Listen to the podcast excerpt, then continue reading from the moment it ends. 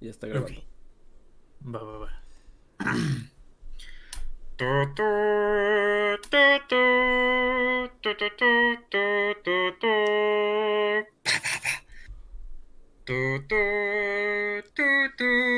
Esto es AV Club, una charla sobre el séptimo arte.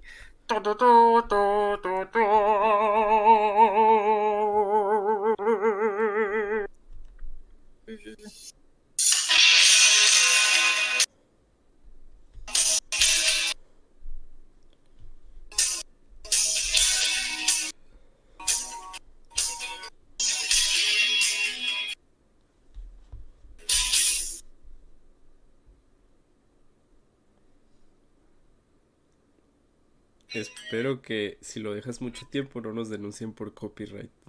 Yo también espero. Solo que, que quería esperarme a la parte cuando empieza a cantar, pero. Sí.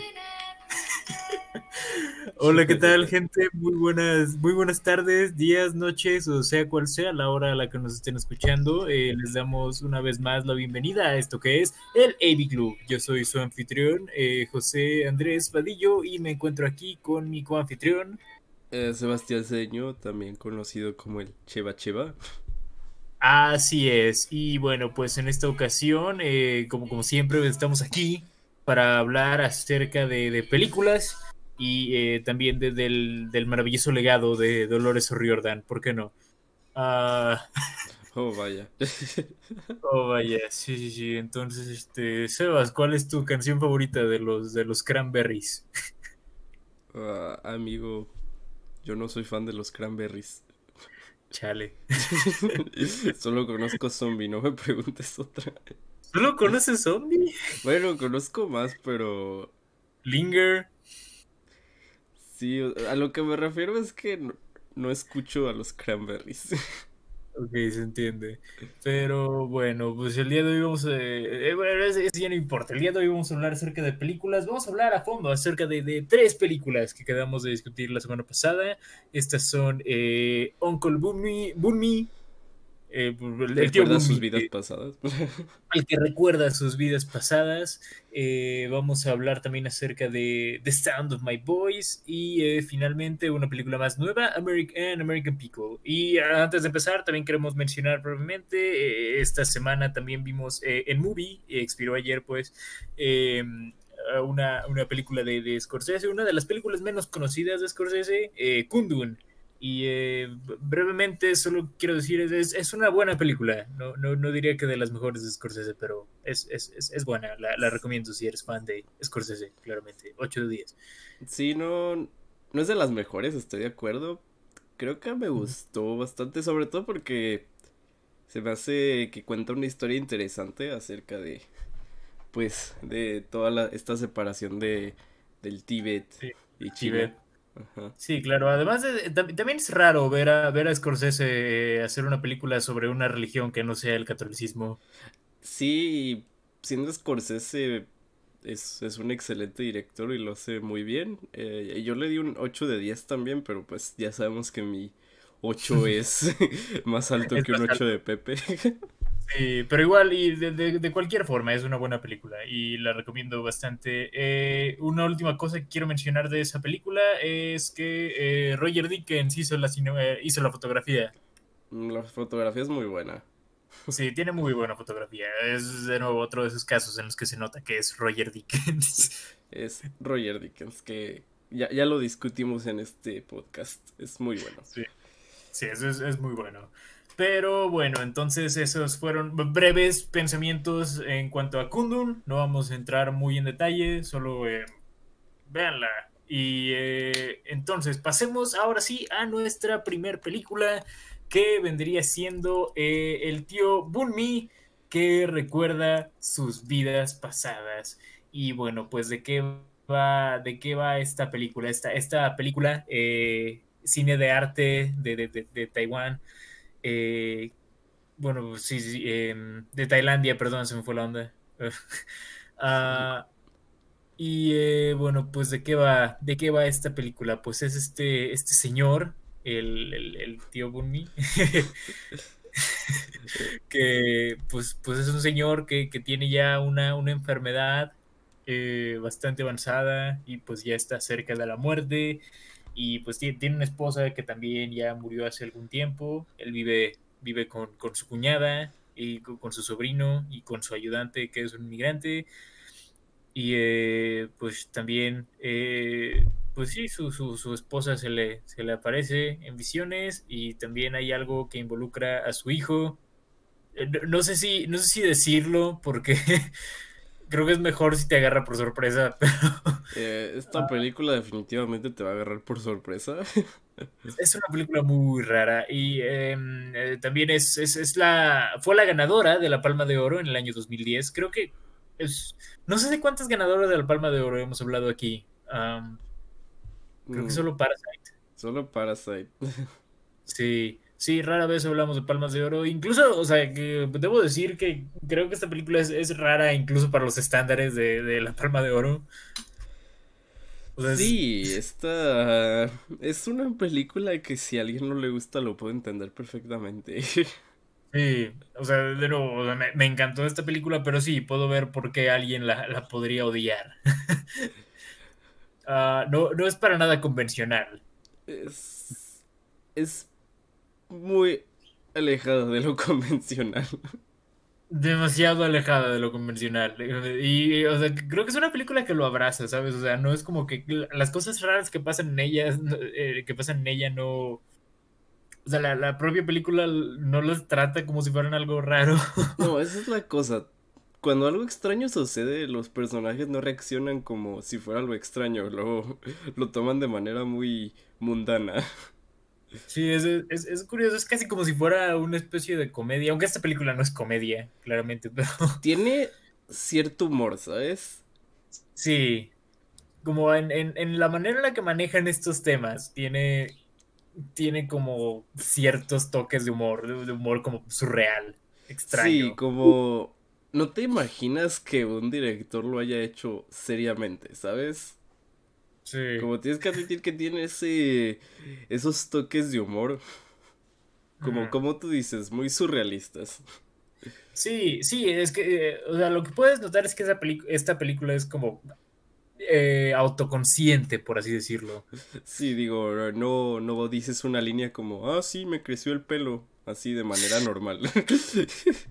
Cuando vean la película entenderán el contexto de eso. Sí, ciertamente. O sea, no, no es. Eh, ¿Cómo se dice? No, no, es para nada pretenciosa. O sea, es.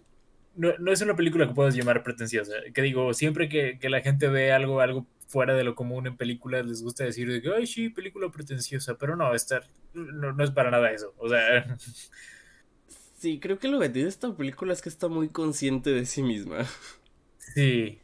Sí. Sí, cuando te pone y... algo ridículo, no lo hace de una manera de sátira o irónicamente, pero. Pero la película está consciente de que está pasando algo ridículo. Uh -huh. Por algún comentario que hacen los personajes o. Sí. Es o como. Si o simplemente ah, por la por lo absurdo de la escena, ¿sabes? Sí, no sé, es, es, como, es como ver una caricatura de Adult Swim. Me gusta pensar, pensarlo de esa forma. Es como. O no sé, es, es, como, es, como, es como ver un capítulo muy, muy artístico de, de, de, de regular show. Uh, yo no lo veo tanto así, pero. no, no sé, hay, ciertas cosas de la trama me recuerdan un poco a eso.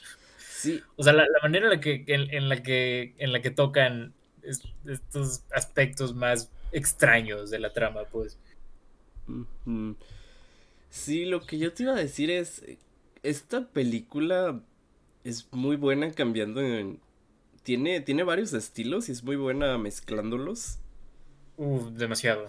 Ajá, sí, tiene, tiene este... A veces parece documental por la manera en que está filmada. Sí. Luego, otras veces mmm, tiene como esta escenografía fantástica, ¿no? De...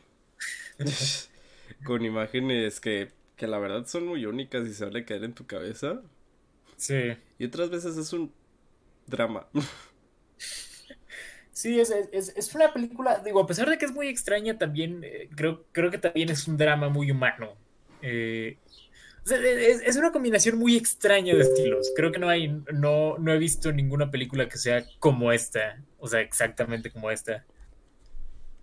Ah. sí, yo tampoco creo haber visto algo así. Sí, no, digo, no he, no, he visto más trabajos del director. Eh, el director es, eh, no sé si lo voy a decir bien, eh, Apichatpong Wirasetakul. Sí, también ah. conocido como John. Sí, Joe. Ah, Joe, perdón. Sí, apodado, apodado por la comunidad, por la comunidad cinéfila como, como Joe. ¿Por, qué me dicen Joe, though? no tengo idea creo que pues nomás porque su nombre es muy difícil de pronunciar y es como de, ah, pues este, pues yo, ¿no? Eh, es como cuando Alejandro González Iñárritu le decían Alejandro G. I.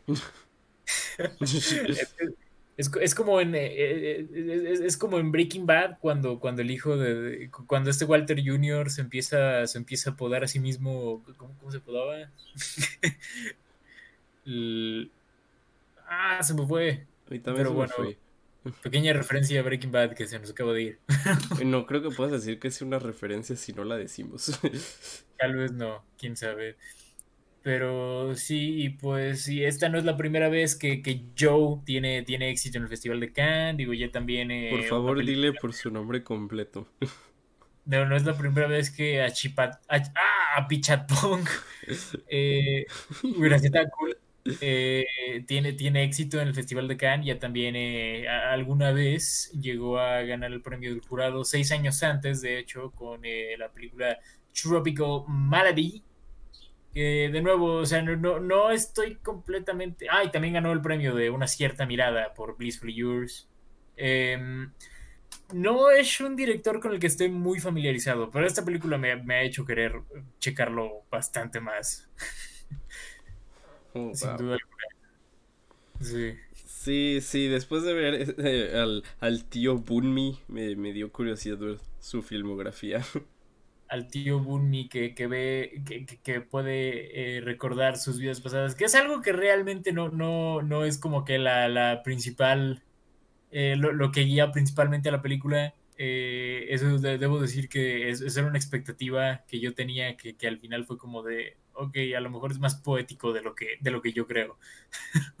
Mm, puede ser. Sí, es, es, posible. Es enteramente posible, pero... Sí, eh, es, es, De nuevo, es, extraño, ¿sabes? es, una película que no puedo todavía como terminar de asimilar lo que vi. hay, hay escenas demasiado extrañas. Eh, digo, está todo este aspecto que involucra pues, como monos, que, tú lo comparaste con un capítulo de Bob Esponja. dime que no lo pensaste. lo pensé. Eh, mira, esta película es independiente, ¿sabes? Tiene ese bajo presupuesto que a lo mejor no, no les va a conseguir los mejores efectos especiales, pero tiene algo de encanto es, esa parte. Sí, o sea, el, hecho de que se haya manejado como de una forma más, em, ¿cómo se dice? Pues como más, más práctica, eh, le, da, le añade bastante también a la, a la cinta. O sea, este aspecto de la cinta que ciertamente no hubiera sido lo mismo si hubiera sido algo trabajado de manera artificial. Uh lo hace ver más humano, pues, que, es lo que importa. O sea, mostrarnos la, humanidad en esa situación tan extraña. Sí, aunque me recuerde un capítulo de Bob Esponja. Aunque a, mí también, o sea, nos recuerde a un capítulo de Bob Esponja. Cuando vean la película sabrán a qué capítulo de Bob Esponja nos referimos. Pero sí. Y sí, digo, no, no es una película que puedo decir que entendí completamente. Creo que hay, ciertas interpretaciones. El, director ha dicho que eh, la película es primordialmente acerca de objetos y gente que se transforma o que se hibridiza. Que digo, esto también tiene bastante sentido en cuanto a de nuevo, ciertas eh, temáticas extrañas que maneja la película, pero también tiene mucho que ver con el tema de, lo, que hay, lo, que hay más allá de la vida. Ah, que creo que la película también hace reflexiones bastante interesantes eh, respecto a la vida después de la muerte. Sí, hace... Esta película es sobre todo reflexiva. es, es una película muy reflexiva. Sí, que creo que es la parte por la que usualmente la gente la llama más pretenciosa. Tal vez, sí. Que puedo entenderlo. Digo, no creo que alguien pueda entender del todo esta película. Nah. no, y... Sí, creo que es una de esas películas que se deja abierta a interpretaciones Sí, es, ciertamente, es, es, una película que, o sea, se, presta mucho a que la pienses, pues, o sea, pensar en ella, aunque creo que también, o sea, es, es, bueno pensarla después de haberla visto, porque cuando la estás viendo, creo que lo mejor es nomás dejarte llevar por ella. por, lo, por lo extraño que, estás viendo, o sea, solo déjala fluir, creo que, o sea, la, la película tiene como esta, esta vibra, de nuevo, bastante única y creo que vale mucho la pena, pues. Sí, la, película es muy atmosférica también. Como muy, digamos, eh, como si estuvieras en un sueño, ¿sabes? Sí, exacto. O sea, incluso, incluso con el bajo presupuesto que maneja, eh, que sí se ve, o sea, eh, se nota bastante, pues, este, que, que, es una película hecha, pues, con, con escasos recursos. E incluso, incluso de esa forma logran esta atmósfera de, de, sobremanera. Sí, y bueno, algo que también creo que ayuda mucho es todo el, toda la banda sonora y los sonidos que ponen de fondo. Siempre... Claro, claro, los sonidos más que nada. sí, como que te hace sentir que estás allá eh, afuera en la naturaleza. Sí. Sí, es, es, hace un muy buen trabajo de imitación esta película. Sí, y de nuevo, puedo entender por qué a alguien no le gustaría esta película. Tiene demasiados aspectos muy extraños, pero a mí en lo personal se me hace muy buena. Sí. Em, no sé si... ¿Me escuchas? Sí. Sí, te ah, te dejé de escuchar por un momento. Ok. O bueno, dije que puedo entender por qué a alguien no le gustaría esta película. tiene, tiene aspectos bastante extraños que creo que podrían alejar a mucha, mucha audiencia. Sí, a las audiencias más mainstream, por lo menos. A las audiencias más mainstream. Pero pues ahí es que, que no les aleja, ¿verdad? eh, pues, pues, pues, pues eh, las películas de Marvel. Supongo, sí. Incluso hay casos que, que, sí les alejan, pero bueno, eso ya es otra discusión. Ah. Eh, no sé si quieres pasar a los datos curiosos.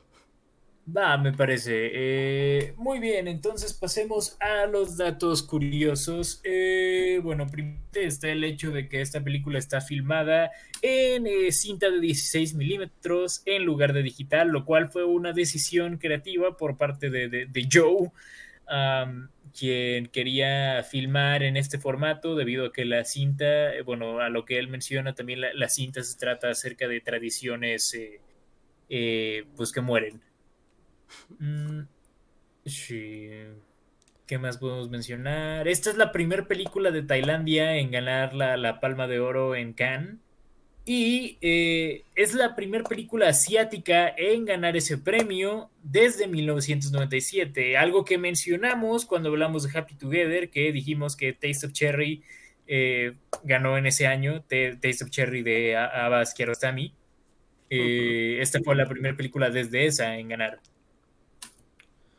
Eh, la primera película asiática. Sí, también quiero mencionar que esta es una película semi autobiográfica porque el padre de Joe eh, también murió de una eh, enfermedad del riñón. O changus. Ah, también, bueno, algo que en la propia película se menciona, esta película está inspirada en el libro El hombre que puede eh, recordar sus vidas pasadas de Pra Sripariyatiweti. No sé. Ah, ¿Por qué no puedo pronunciarlos? Pero bueno. Eh, eh, discúlpenos a cualquiera que sea de Taiwán.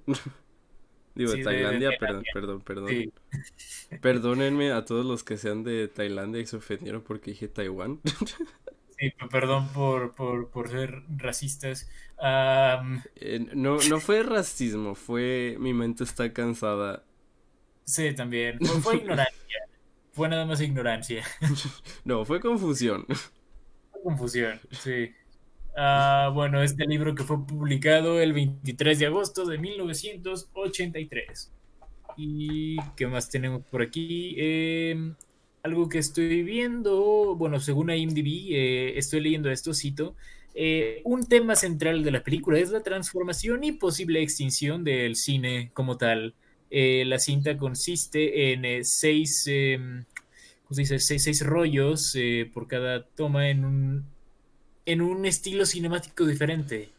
Los estilos incluyen, por las palabras del director, cine viejo con actuaciones como ¿cómo se dice? Steve, como...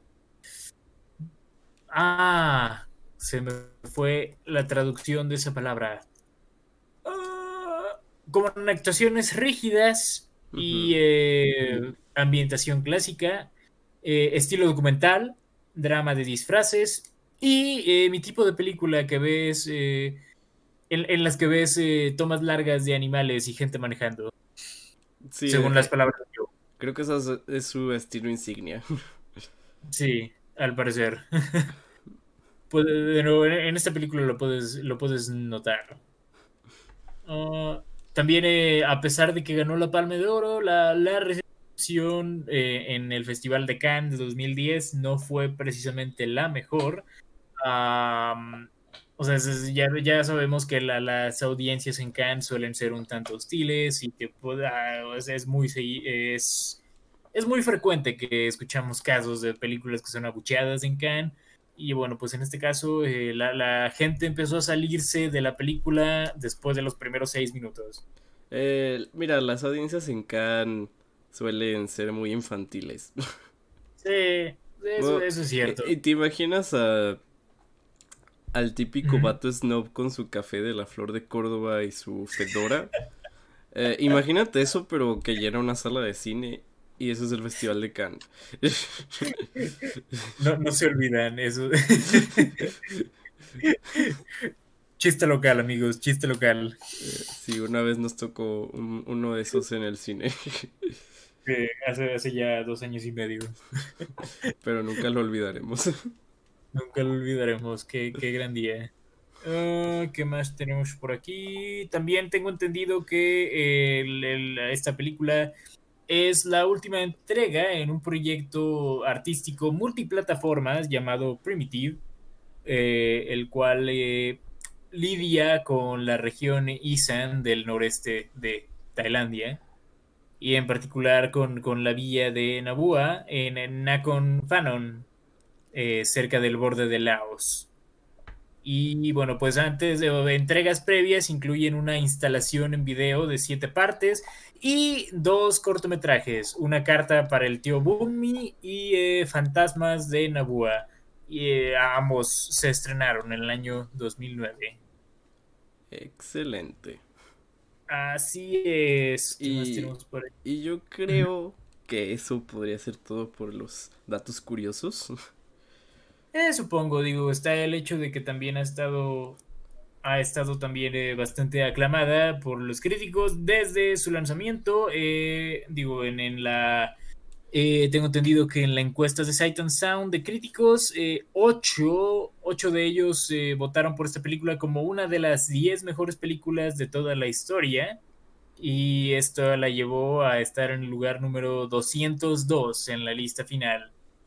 Mm, ¿Qué más? ¿Qué más? También en una, en una encuesta de 2016, los críticos eh, votaron por esta película como la 37 mejor desde el año 2000. Y sí, creo que es todo lo que tengo que mencionar al respecto. Muy bien. Entonces, unas palabras finales para el tío Bunmi. El tío Bunmi es, eh, es una gran película. Eh, creo que, o sea, la, la, la, puedo recomendar a cualquier persona que quiera ver algo, algo fuera de lo convencional. creo que es una gran película que se presta mucho a, mucho análisis y sí, no, no hay nada realmente como, como ella. Sí, estoy de acuerdo. Es una película que combina varios estilos, como ya mencionamos en los datos curiosos. Es muy extraña, puede alejar a las audiencias más mainstream, pero a, a mí me gustó bastante. A mí también, y sí, recomendadísima. Pero bueno, pasemos a, hablando de, de películas eh, con un look bastante de, de, ah, de bajo presupuesto. ok, hablando de películas donde los personajes eh, hablan de su pasado. Ah, supongo también. Hablemos acerca de, un, eh, un, drama slash thriller psicológico del año 2011, dirigido por eh, Sal Batman Gill, Ah, porque todos tienen nombres confusos el día de hoy. Ah. Eh, disclaimer, eh, no sabemos pronunciar nombres, perdónenos. No, disculpen, somos seres humanos. Uh, Sound of My Voice, ¿de qué va esta película, Sebas? Eh, pues dos creadores de documentales tratan de infiltrarse en un culto que adora a una mujer que dice venir del futuro. Sí. Y pues sí, básicamente de eso va la trama. Creo yo que esta es una película bastante interesante y me sorprende que, de, hecho, hasta que tú lo mencionaste la semana pasada, la verdad yo ni siquiera la conocía. Te, voy a ser honesto. Esta película la, la tenía en mi watchlist. Ajá. Pero no recuerdo cuándo la añadí ni por qué la añadí. Digo, creo que así es como el 70% de las películas que tengo en mi watchlist. Pero sí, esta película, recuerdo que alguna vez algún youtuber la mencionó. No recuerdo quién. Tenía, tenía la idea de que era Adam de, Your Movie Sucks. Ajá, de YMS pero vi que no la tiene calificada. Sí, no, yo también noté eso. Entonces dije, ah, solía ver a unos, a un podcast que se llamaba What the Flick. Y creo que a lo mejor ahí lo mencionaron también. Pero, es posible. Pero no podría decirte con certidumbre. Sí, no, y, definitivamente no, no, es, no es una película tan conocida, digo, a pesar de que, digo, si, fue distribuida por Fox Searchlight, que digo, según esto, o sea, en cuanto a cine independiente, eso es como lo, lo, lo más mainstream del cine independiente. Así que, sí, me, me, sorprende que, que, esta película no, no tuviera más, más reconocimiento en su momento. Ah, porque creo yo que es una película muy interesante también, o sea, en cuanto a la manera en la que van avanzando su historia, creo que es, una cinta muy intrigante desde un inicio. O sea, es, es, una de esas películas que te atrapan desde los primeros minutos. Sí, y creo que lo que ayuda mucho es que a pesar de que esta película tiene un look muy de bajo presupuesto. Bastante. Él tiene un guion muy bueno. Sí, el, el guion es excelente. Digo, visualmente sí se ve muy de bajo presupuesto. O sea, parece una película independiente de, mediados de los 2000 o sea. En cuanto al trabajo de cámara, me recordó mucho a, quizá Once. Yo creo que es como la, principal comparación que puedo hacer. Sí, digo, no tiene ese look tan de bajo presupuesto. Pero sí tiene ese trabajo de cámara. Sí, Sí, pero eh, ciertamente está muy bien logrado. Digo, es bajo presupuesto, pero está muy bien trabajado. Eh, sí, hace, sí hace que la cinta se vea más vieja de lo que realmente es, debo decirlo. Mm, eso sí, pero mm. pues realmente eso ya es el estilo de la película. Sí, o sea, realmente no hay, no hay, no, no o sea, no, no es algo que le critique eh, demasiado a la película. Y aparte, creo que funciona, porque en cierta forma también la, la, hace, o sea, le da también como este mismo estilo de documental que, o sea, tiene también que ver con, pues, con, con la misma temática de la cinta. Digo, no, no tiene formato de mockumentary, más bien, o sea, está filmada enteramente con, o sea, con handheld camera. Sí. Eh, sí. Pero sí, o sea, creo yo que eso ayuda como a hacerla sentir, a hacer que esta historia se sienta más íntima. O sea, es, un tipo de historia que, que, sabes que un estudio la pudo haber manejado de una manera distinta. O sea, o sea puedes ver esta misma premisa funcionando en una, en una película de alto presupuesto, o bueno, más bien siendo realizada en un, como una película de alto presupuesto, pero creo yo que haberle dado este approach hace que sea una experiencia mucho más única. Sí, Y, algo que también me gusta mucho esta película es eh, eh, Brit Marling. Ah, claro. Que estoy viendo que también tiene. Bueno, ayer, de hecho no lo, no lo vi ahorita, lo vi ayer. Ayer estuve investigando más sobre esta película. Brit Marling también tiene crédito en el guion. Oh, ¿en serio? Sí, pero no solo eso. También e, ese mismo año apareció en otra película que se llama Another Earth. creo, que ya, creo que ya la viste, ¿no? Eh, Another Earth, creo que nunca la he visto, pero lo ubico. Oh, bueno, ella también escribió el guion de esa película. Y uh, también escribió la serie, la famosa serie de Netflix que se llama The OA. Vaya, vaya, que de hecho, o sea, es el propio director de la película también ha trabajado en, o sea, también trabaja en DOA y digo, también ella apareció en The East, que fue del mismo director también. Sí, y también recuerdo que apareció en esta película independiente I Origins. Sí, es, es lo que ando viendo también. Sí, y creo que hay un patrón, digo, no he visto DOA, pero sí he visto Another Earth y I Origins. Ajá. Y, creo que hay un patrón en las películas que hace eh, Britt Marling, que son... Ciencia ficción independiente. Ciencia ficción independiente, así es. Sí. Vaya, vaya. También puedo ver que apareció en un capítulo de Community, pero ya no me acuerdo. Oh, vaya. Sí, pero el punto es que creo, bueno, por lo que he visto que tienen en común esas películas, digo, Britt Marling no escribió Origins, pero... Aparece. Ajá, pero parece, creo que Britt Marling tiene, tiene una, un estilo muy bueno de, de guion. Sí, sí, también. Eh, ciertamente creo que el guion es el mayor de esta película. Ah, es, un gran guion y es, de, nuevo, es una, es una historia que se, va que, que, que, se va desarrollando de manera natural, ¿sabes? O sea, como... O sea, no, no, te, no te lanzan todas las respuestas. Uh, o bueno, más bien no te dan como respuestas definitivas, diría yo. No, es una película que te sugiere, Ajá. pero nunca te confirma. Exacto. Sí, exactamente. Y eso, la verdad, se, se, aprecia. Creo que, o sea, en cuanto a los diálogos, también es, es una película que tiene diálogos muy buenos, eh, muy humanos también, muy bien logrados. Sí, y algo que te convence mucho son las actuaciones.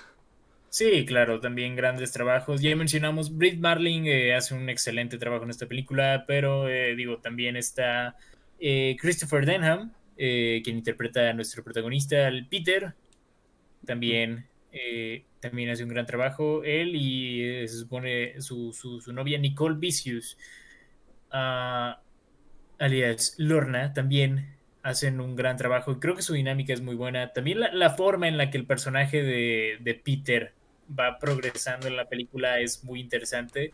O sea, ver cómo empieza como de esta forma súper super escéptica para luego, o sea, pasar a... O sea, empiezas a ver como que se está dejando llevar por la situación, como que él mismo se le empieza a creer y creo que ahí incluso se, hay, cierto juego de inversión de roles en, o sea, de él con su novia.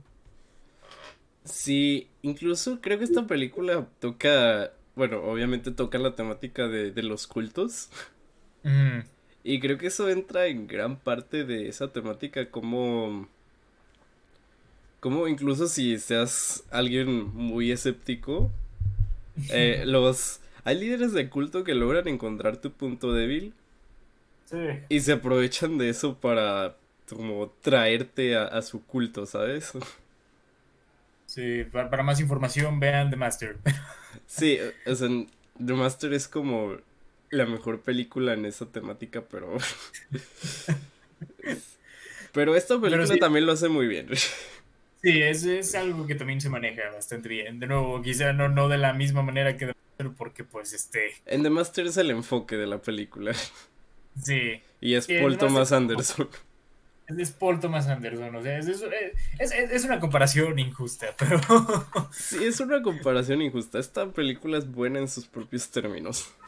Sí, esta película es muy buena en sus propios términos y en la manera en la que tocan este mismo tema. Ah, y sí, creo que de nuevo, o sea, en parte esto es lo que nos lleva al misterio principal de la película, que ya mencionamos, es algo bastante intrigante. Ah, también creo que eh, la, la actuación infantil, eh, esta se me fue el nombre, pero ah, la, la niña actuó bastante bien, es lo que, es lo que puedo decir también.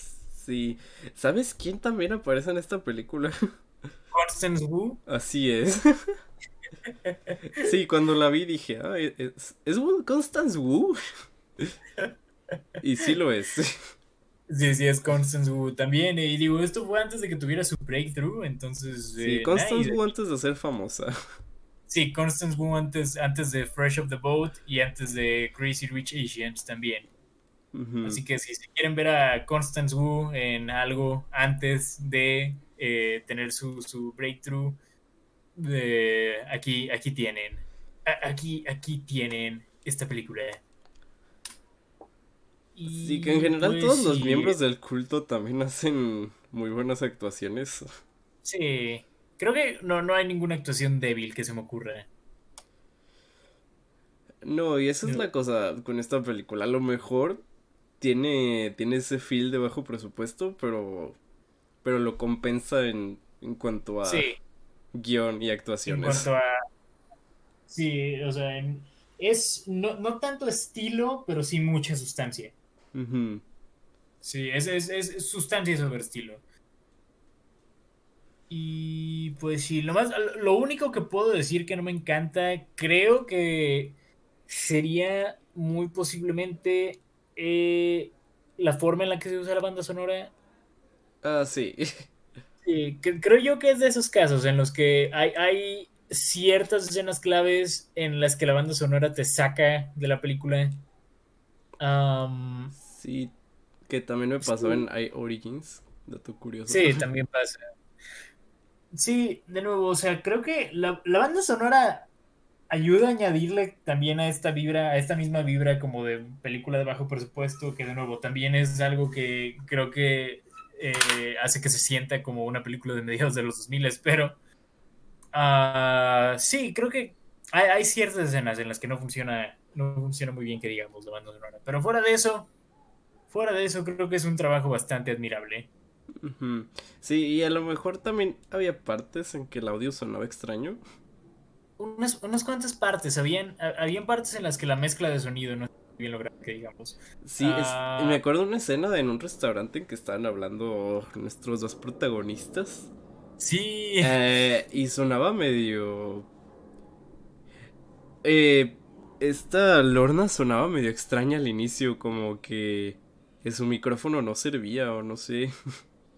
y también, también lo noté. Igual Porque hay- hay deja de pasar de la Ajá, nada. ¿Qué pasó? Es que, es que lo arreglan de la nada, ¿sabes? Como no es. No es como toda la charla. Como que hay un punto en que ya se escucha bien otra vez. Sí, es, es, es extraño. También me pasó que hubo una parte en la que creo que estaban como tecleando en, en una computadora o algo por el estilo. Y de nuevo se, se escuchaba por encima del diálogo. También era. Mm, sí. Sí. Pero bueno, se entiende porque es una película de bajo presupuesto, I guess.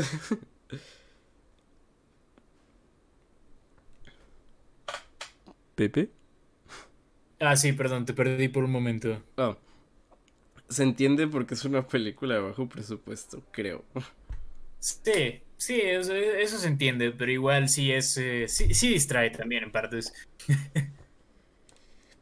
sí, no voy a decir que no. Pero de cualquier forma, eh, creo que es una película de. Es un esfuerzo bastante admirable y la recomiendo bastante también a, a cualquier persona que esté interesado en, en ver algo, en ver algo más indie. Sí, en ver algo más indie, también si te interesa esta temática de los cultos. Sí, es, es una película bastante interesante eh, al respecto. Sí, yo, yo diría que es como un The Master más accesible. Sí, tal vez. Un, un The Master quizá menos artístico. Sí, tiene, tiene men- está menos centrado en esa parte de- del arte y un poquito más centrado en la parte de, uh, mira, mira como qué tácticas utilizan para controlarte. Sí, ade- además de que digo, esta, creo que esta es una cinta que está incluso, o sea, también en cuanto a la propia moralidad de lo que estás viendo, está bastante abierta a interpretaciones. Sí, es, De, de nuevo, no es una película que te dé como respuestas concretas, pero eh, igual, eh, creo que es, eh, creo que lo maneja de una muy buena manera. Y pues si te parece si pasamos a datos curiosos, entonces. Me parece muy bien.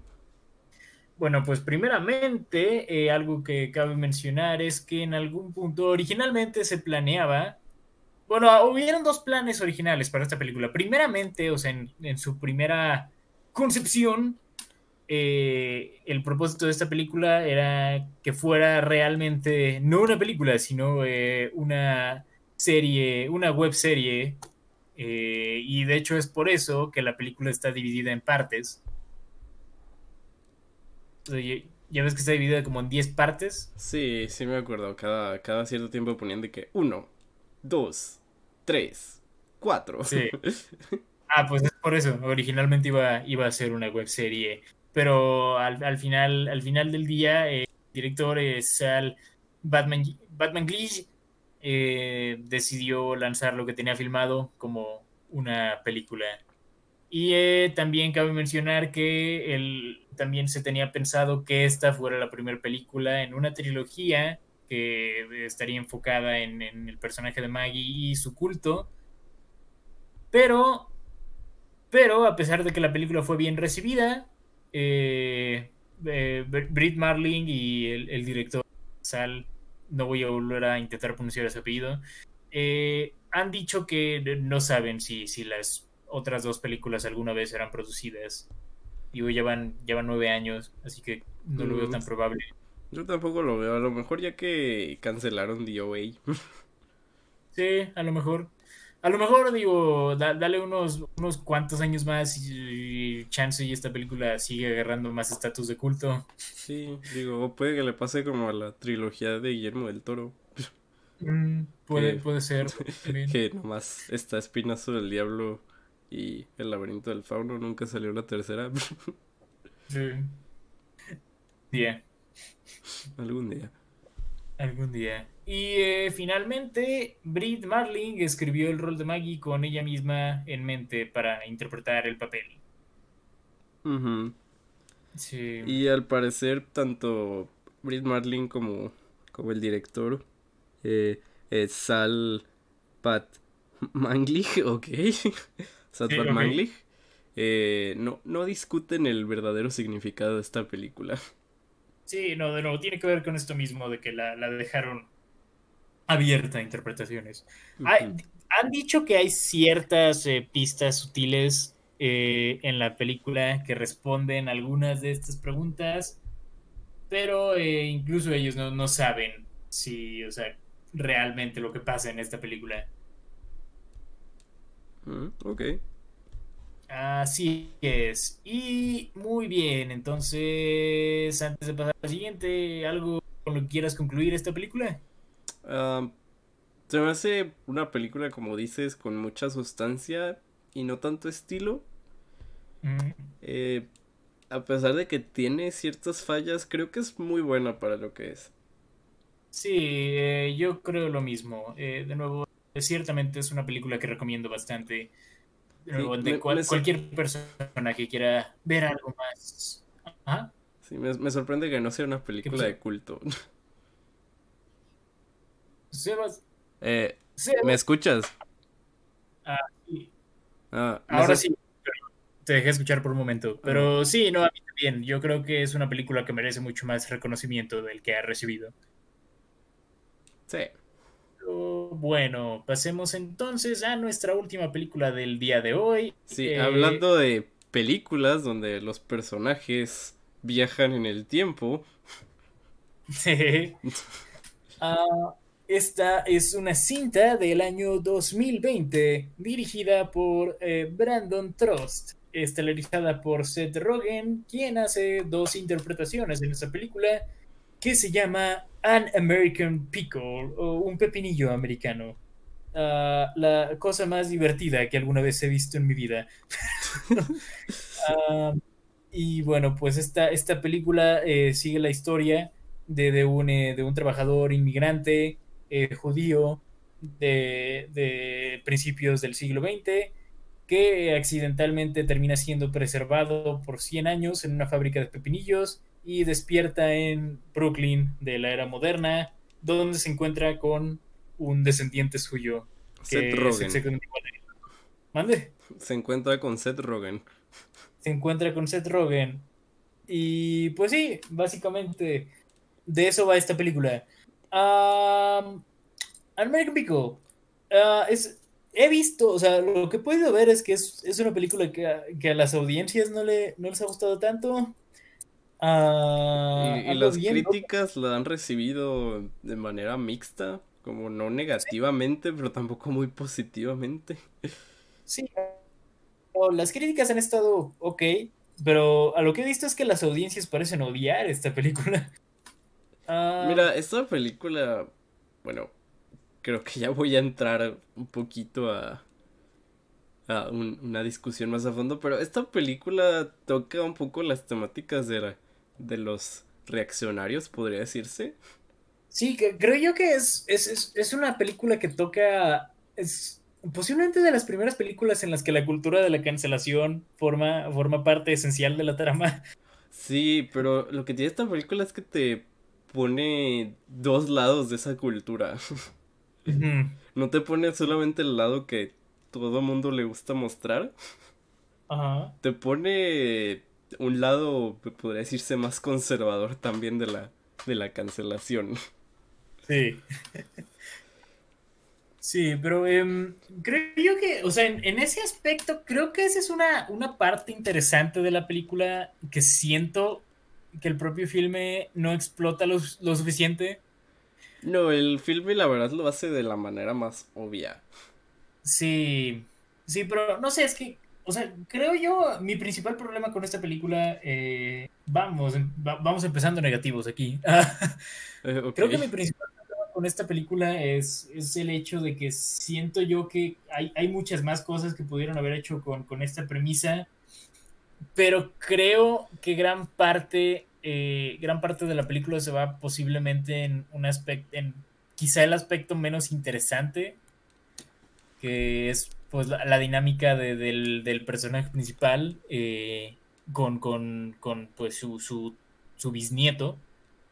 Ah, ¿Qué digo? O sea, está bien que, lo tengan ahí, pero creo que a, final de cuentas mm, siento que es algo que no termina de.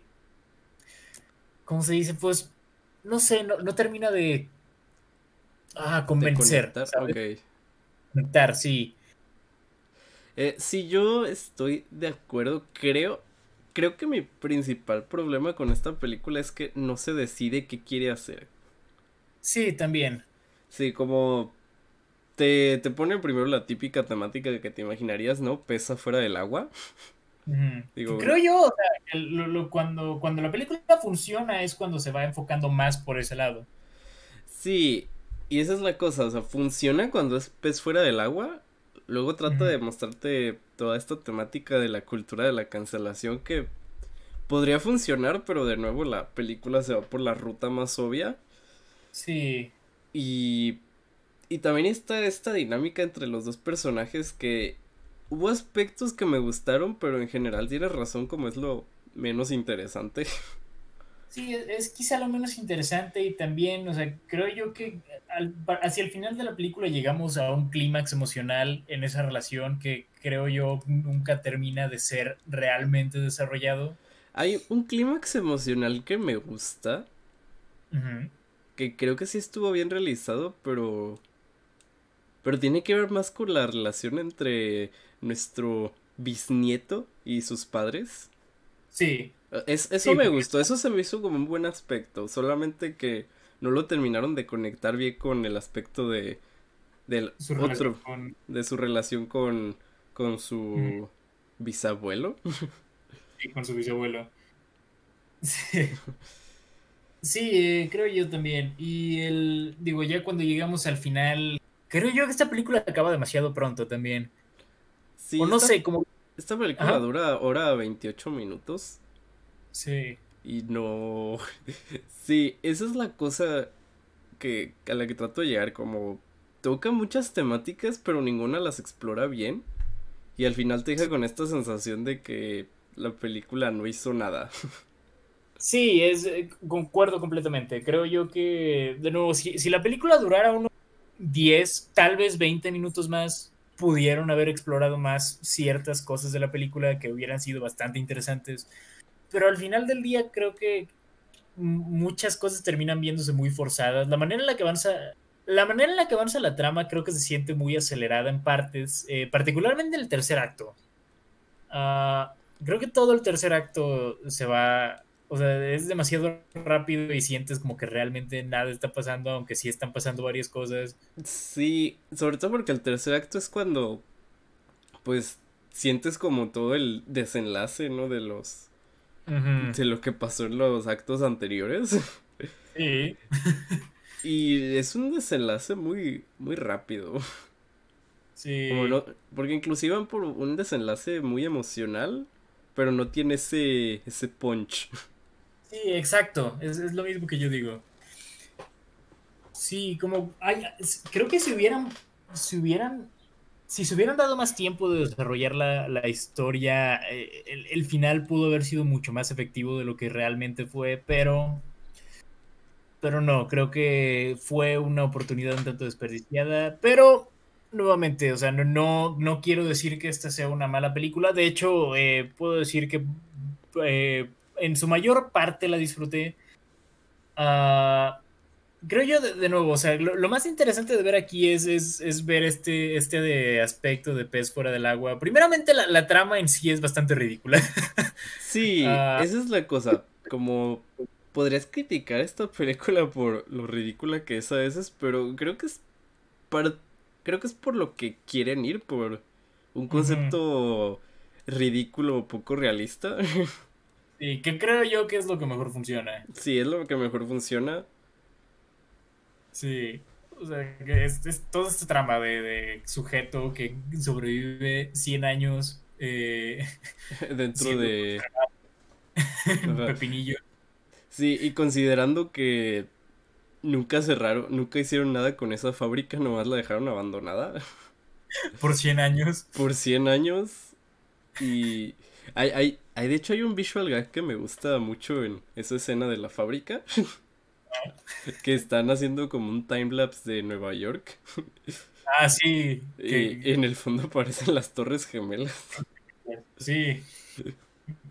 Digo, probablemente no era un chiste, pero me dio risa. Vaya, vaya, pero sí, o sea, puedes no, no lo noté tanto, no, no, no, no, no, no, no lo vi tanto como chiste, pero... No, no es un chiste, pero honestamente he visto tantos chistes al respecto que me dio risa. Ah, estúpido Facebook. Pero... Sí. Sí, pero... Eh, sí, el punto es... Sí, sí, o sea, creo que ese, ese aspecto es, es de lo más interesante. También me gusta ver cómo, o sea, ver a este personaje adaptarse como en, la cultura más en, la cultura más hipster de Nueva York. Sí, solo a la cultura más hipster comería basura y lo llamaría orgánico. Sí, o sea, de nuevo, creo que, creo que las mejores partes de la película son cuando se centran en eso, en eso en particular. Ah, y de nuevo, creo que también, o sea, las, las pocas exploraciones que le hacen a la cultura de la cancelación y en, sí, pues, saber cómo este personaje con ideologías tan retrógradas eh, y pues con otras costumbres completamente se adapta a, pues, a una cultura tan, tan woke por así decirlo. Sí, y no solo ah. eso, también la película. Creo que si algo he aprendido de, de la cultura de la cancelación es que. Es que la peor cancelación no viene de la gente woke. viene de la gente conservadora. y honestamente esa película quiere ir por esa crítica. Y casi lo logra, pero creo que lo mata muy rápido. Sí, exacto. O sea, creo que es algo que pudo haber sido mucho más efectivo si le hubieran dedicado más tiempo. Sí, porque me gusta esa parte que en la que básicamente hacen como una crítica de, ok, esta persona con ideas muy retrógradas de, de hace 100 años, realmente, eh, realmente sería admirado por estas personas. y, y cómo lo volverían un, un defensor de, de la libertad de expresión. Yo creo que a decir verdad, o sea, lo, lo, lo verían también como una especie de Edgelord. Sí, esa es la cosa. O sea, no puedes considerarlo como un personaje malvado porque sabes que es, él es de otros tiempos. Él creció con unas ideologías muy diferentes. Pero pues sí puedes criticar a la gente que lo defiende. Sí. Pero digo, ¿cuál, es la diferencia entre, entre, entre un eh, entre un eh, Herschel, ¿cómo se llamaba? Greenbaum y un, y un, Ben Shapiro, ¿sabes? Sí, sí, la, la diferencia es que uno tiene barba. Sí. Que también es la diferencia entre Seth Rogen y Seth Rogen en esta película. sí, que, que hay también un, un chiste, yo diría bueno, jugando con eso. Sí. ah, sí, casi al final de la película. Sí, oye, se me ocurrió otra transición entre The Sound of My Voice y American Pickle. ¿Cuál? Hablando de películas donde se mencionan a líderes de culto. cierto, cierto. Pero, hablemos un poco. De, también creo yo, eh, algo que debo reconocerle a esta película es que, en, términos de actuación, creo que es de los mejores trabajos que le he visto a Seth Rogen. Por, simplemente por el hecho de que, mínimo aquí, o sea, puedes verlo interpretar, a, interpretar un papel que no es solamente él mismo, ¿sabes? sí, también tiene que interpretar a un, un judío ruso. Es, el papel más judío en, la, en la judía carrera de Seth Rogen. Sí. Y mira, fuera de que a veces se le iba el acento, él lo hace muy bien. Sí, creo yo que creo yo también que lo, hace bien. Y también digo, esta dinámica entre Seth Rogen y Seth Rogen también funciona bastante bien. Hay, puntos en los que el, en los que el Ben, el, el Seth presente, eh, digo, sus motivaciones, eh, llega un punto en el que dejas de entenderlo, o sea, y es como de, ok, ya te estás pasando de lanza. Sí, como, mira, te muestran a, Ben como este personaje eh, tan progresista, ¿no? Como, como está creando una aplicación para mostrarte la ética de los productos que compras. Y como tiene muchísimo producto orgánico hipster Básicamente te lo presentan como un usuario de Twitter. Como el embodiment de la cultura PC. Ajá, sí. Pero hay algo contradictorio en eso porque creo que Ben muestra una gran falta de empatía por, por Herschel porque por más que Herschel sea una persona con un discurso bastante malo, es, una persona que vivió hace 100 años. Sí, o sea, es, es, normal que tenga estas ideas porque pues, eh, pues no, conoce nada mejor. Ajá, como fue, así fue educado, así era la época en que, en que creció. Y, yo y Ben, en vez de centrarse en ayudarlo a crecer como persona, se centra más en sabotearlo. Sí, y en no entender por qué Herschel tiene estas ideas. sí, sí, no, yo también lo veo, o sea, creo que eso, eso también me pareció un aspecto un tanto, a veces un tanto irritante, pues, porque creo que, o sea, el sentido común dictaría a que, digo, si, si encuentras a tu bisabuelo congelado en el tiempo, eh, digo, creo que, o sea, lo, lo intentarías reintroducir a la sociedad contemporánea de la manera más, eh, de la mejor manera posible. Pero, pero no, o sea, tienes razón, o sea, creo que el, el personaje de Ben nomás se enfoca en, en hacerlo caer, eh, literalmente nomás porque, porque por su culpa ahora no, no quieren comprarle la aplicación. Sí, una, una aplicación que al final de cuentas se trata sobre ética. Sí, sí, un poco, un poco contradictorio eso. Sí, que digo, Pero- también es parte del character development, pero Sí, igual pero- no, no me gustó ese aspecto. No me gustó que la película fuera por esa ruta. Sí, no, a mí tampoco. O sea, creo que pudieron haberlo hecho mucho menos eh, asshole y hubiera Sí. funcionado mal. Sí, sí, Sí, le, le dan mucho este aspecto de fake aliade. concuerdo completamente. Pero bueno, ¿algo más que quieras mencionar? Am, mira, quiero darle crédito a esta película porque creo que tiene escenas muy graciosas. Sí. Sí, me gusta toda la escena del debate y cómo, Ah, claro. cómo critica a la gente. O sea, como en los debates hay veces en que no gana el que tenga el mejor argumento, sino el que emocione más a la audiencia. Ajá. Sí, Sí, creo yo. Ah, me gusta toda esta parte de Herschel usando Twitter sí, también. y, y cómo hacen un poquito de crítica a los interns, cómo son esclavos glorificados. Bueno, bueno, interns sin paga, más bien. Intern, intern sin paga, o sea, lo- sí. Sí, o sea, creo que todo ese, todo ese aspecto de, de Herschel conviviendo con la cultura actual eh, está muy bien desarrollado. ah, o sea, bueno, muy, muy bien ¿cómo se- mostrado, pues.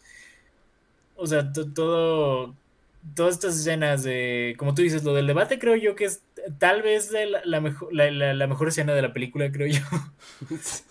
Sí, Está ahí arriba y sí, o sea, también esas escenas de él usando Twitter, sus primeras interacciones, o sea, la- las primeras ventas que hace de los pepinillos también, o sea, la, la, la forma en la que se populariza solo por el hecho de ser como producto orgánico, creo que también es, es algo, es algo que funciona bastante bien. sí, un producto orgánico que además recicla sus botes.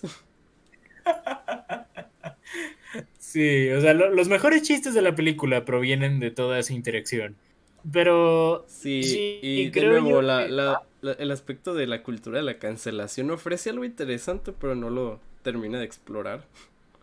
Sí, o sea, creo yo que si hubiera, si hubiera, si la película se hubiera enfocado más en, en los aspectos que funcionaron de la misma, eh, pudimos haber tenido un trabajo mucho más consistente, creo yo. Sí, estoy de acuerdo.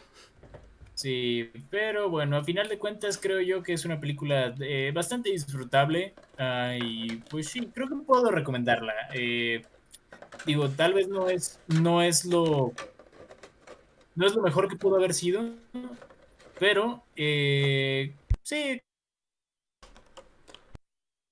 creo Eh, yo que se lleva una leve recomendación de mi parte. Sí, yo no sé si podría recomendarla como... Creo que es de esas películas que puedes ver si no tienes nada mejor que hacer, pero... Sí. O sea, no, no es esencial, pero está bien. Es para pasar un rato. Es para pasar un buen rato, sí. Pero bueno, eh, Sebas, estoy viendo que estás eh, destapando ese paquete. Eh, no, lo estoy tapando. Ah, vaya, vaya, ok, ok. Muy bien, y pues bueno, entonces habiendo dicho esto, eh, pasemos a datos curiosos. ahora sí, creo que no hay muchos, pero vamos viendo. Eh, la premisa de esta película fue inspirada en el en el capítulo de Ricky Morty, en el en el capítulo más gracioso de la historia, cuando un hombre es llevado al punto en que tiene que convertirse en un pepinillo. Así es. Eh, eso me lo acabo de inventar, pero me gustaría eso. Ah, realmente no, pero, pero estaría padre que sí. ah, no, realmente. No, realmente eh, la película está basada en una historia corta del año 2013, escrita por Simon Rich, quien eh, también está acreditado como el guionista de la película. Y la historia se llama Sellout. Mm, ¿Qué más podemos decir al respecto? El póster de la película eh, fue realizado, o sea, la, la, foto que aparece en el póster fue tomada con una cámara preservada del siglo XIX. Mm, sí, esta película, hasta eso cuando quiere, puede tener un estilo vintage. Así es. Eh, ¿Qué más? Esta es la primera película producida por Seth Rogen que no tiene la clasificación R de la MPAA. Y no hablan de marihuana. Sí, me, sorprendió eso, o sea, ver, ver, una película de Seth Rogen en la que no haya menciones de marihuana. Mm, Fue un tanto extraño, pero está bien. Está, bien, está bien. No, no, no, no, siempre se puede hablar de, marihuana. Eh, ¿Qué más? Em, con la ayuda de, dobles de cuerpo y pantallas verdes, Seth Rogen filmó sus escenas como Herschel primero y eh, luego, como ven, después de haberse afeitado y de em, arreglarse el pelo.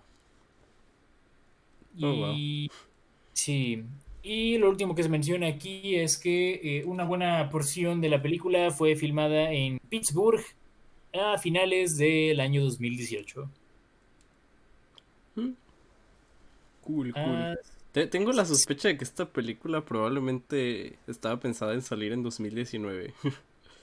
Sí, yo también tengo esa sospecha, pero está, está bien, digo, este ha sido un año en el que no hemos visto tantas películas, así que mientras más películas pueden meter en este año, mejor. Sí. Sí. Sí, y pues bueno, creo que es todo lo que se me ocurre. Bueno, todo lo que he encontrado como tal. Bueno, también puedo decir que en las últimas, en las últimas eh, tres semanas, esta ha sido la segunda película en la que hablamos que, que, sale un, miembro de, de, Lonely Island. Oh, cierto, aunque nomás es una aparición muy breve. Sí, pero sí, aquí aparece Jorma Tacón. Aunque, digo, sigue siendo, sigue siendo como la, o sea, sigue siendo la, cuarta persona que aparece en los créditos. sí. Sí. Esperaría que saliera más, pero no. no, sale muy poco. Sí. Y pues bueno, eso fue todo por An American Pickle. Así que pasemos entonces a calificar. Muy bien. Entonces empezamos calificando. Hay otra cosa que no sabía. Espera, espera. Ah, no, olvídalo. No, no, no, se me fue. Muy bien, empezamos a fuma marihuana. Oh, no. ídolo. Ah, pasemos entonces a calificar. Primeramente, eh, Uncle Bunmi. ¿Cuánto le das, Sebas? Un 9 de 10. Mm, ok. Muy, buena película gran película. En mi opinión es un 10 de 10. Eh, de nuevo, creo yo aprecio mucho el hecho de que es, es, una película muy diferente a cualquier otra que hayas visto alguna vez. Y sí, la verdad está, está muy disfrutable. También debo decir que su duración se pasa volando, así que sí, más, más props para, sí, más, más cumplidos para esta película. Ah, ¿qué más podemos decir? Sí, creo que ya es todo. Pasemos entonces a Sound of My Voice. ¿Cuánto le das, Sebas? Un 8 de 10. Ok. Eh, estaba entre un 7 y un 8, pero le voy a dar un 8 por... porque la verdad es una película muy sólida. Muy, muy buena en su propio estilo. Mm. Sí, me gusta. Sí.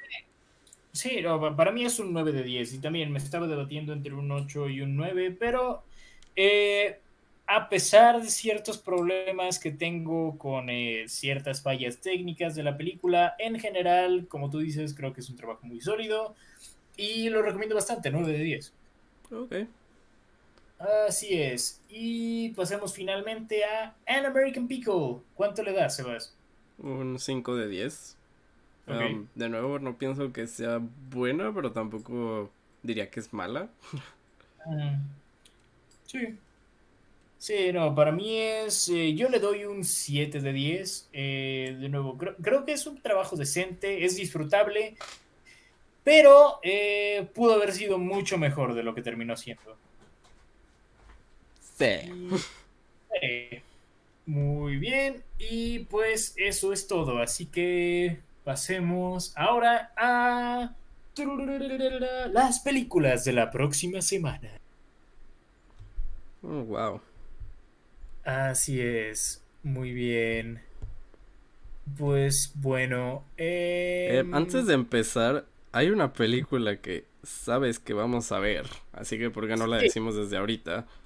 Sí, vamos a hablar, eh, primeramente vamos a hablar de la nueva cinta de Charlie Kaufman, eh, I'm Thinking About Ending Things, que se estrena este viernes en Netflix. Y bueno, pues este, tenemos que hablar de ella eh, eh, justo en su estreno, porque pues este es, es Charlie Kaufman, ¿sabes? No todos los años tienes una película de una película nueva de Charlie Kaufman. En Netflix, además.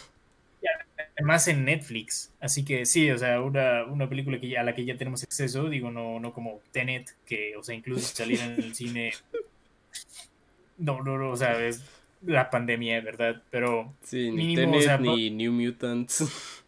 no, pero mínimo tenemos, o sea, de momento tenemos, tenemos la nueva de Charlie Kaufman como consuelo. Y vamos a hablar de ella la próxima semana. También Así hay es. otra película que, que vamos a decir. Bueno, esta semana sucedió una tragedia. La trágica muerte de Chadwick Boseman, eh, quien eh, desgraciadamente perdió eh, una batalla contra el cáncer. Y sí, hemos decidido que vamos a hablar acerca de, de un trabajo suyo para rendirle tributo. Digo, ya hemos discutido Black Panther aquí y también eh, hace poco hablamos de su trabajo en The Five Bloods. Así que vamos a decidir entre 42. eh, ajá, 42 o Get On Up. ¿Cuál de esas dos? Ok. Entonces vamos a tirar un dado. Y a ver, si sale par, diremos 42. Si sale impar, entonces eh, será Get on Top, ¿no? Ok, me parece bien. Ok, ya lo voy a tirar a ver qué sale. Eh, salió impar, entonces hablaremos de Get on Top. Ok, entonces vamos a hablar de Get On Up y eh, perfecto. Entonces esta, esta película en la que Chadwick Boseman interpreta a, a James Brown. Muy bien, me parece bien. Muy bien. Y pues ahora tenemos que hacer nuestras elecciones. Va, una cada uno. Sí. Espero, muchachos, no morir viendo cuatro Ujú. películas. Sí, yo, yo también espero. eh, es, es un semestre muy pesado. Pero Mm, sí. sí. Pero miren, por lo menos de estas dos sí vamos a hablar. Ya, ya en la semana vemos qué tal vamos de tiempo y si no, pues dejamos una para la semana, para dentro de dos semanas. Pero mientras vamos ah, poniendo una cada uno. Ok. Muy bien. Así que, eh, ¿quién empieza? ¿Tú o yo?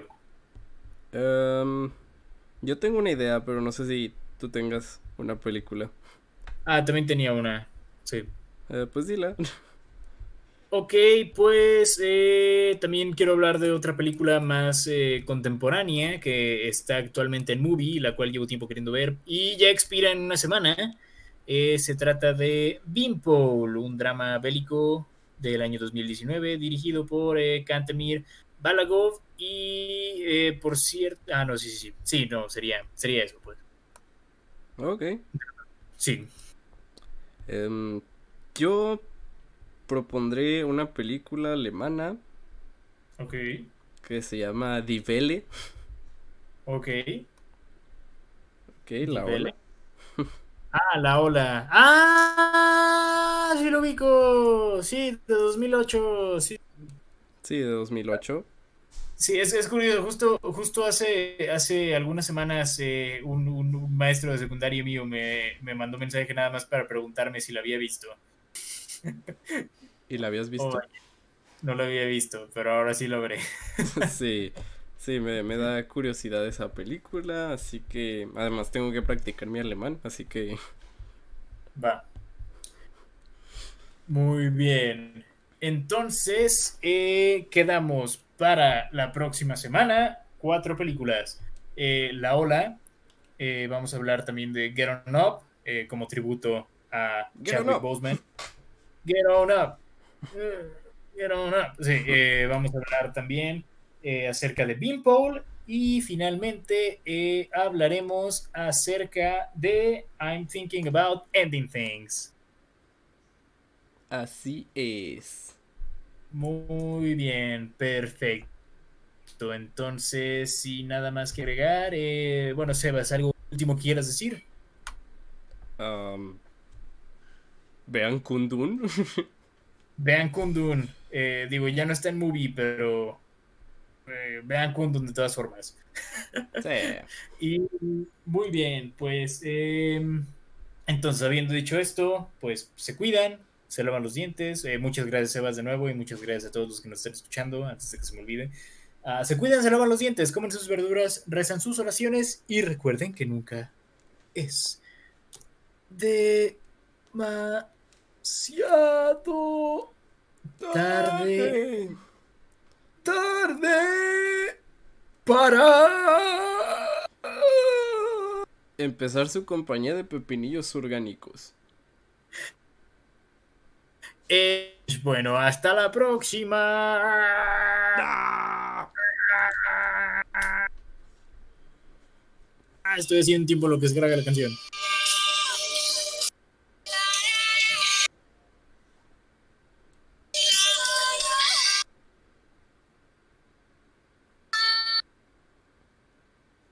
Esto fue AB Club. Impossible to ignore.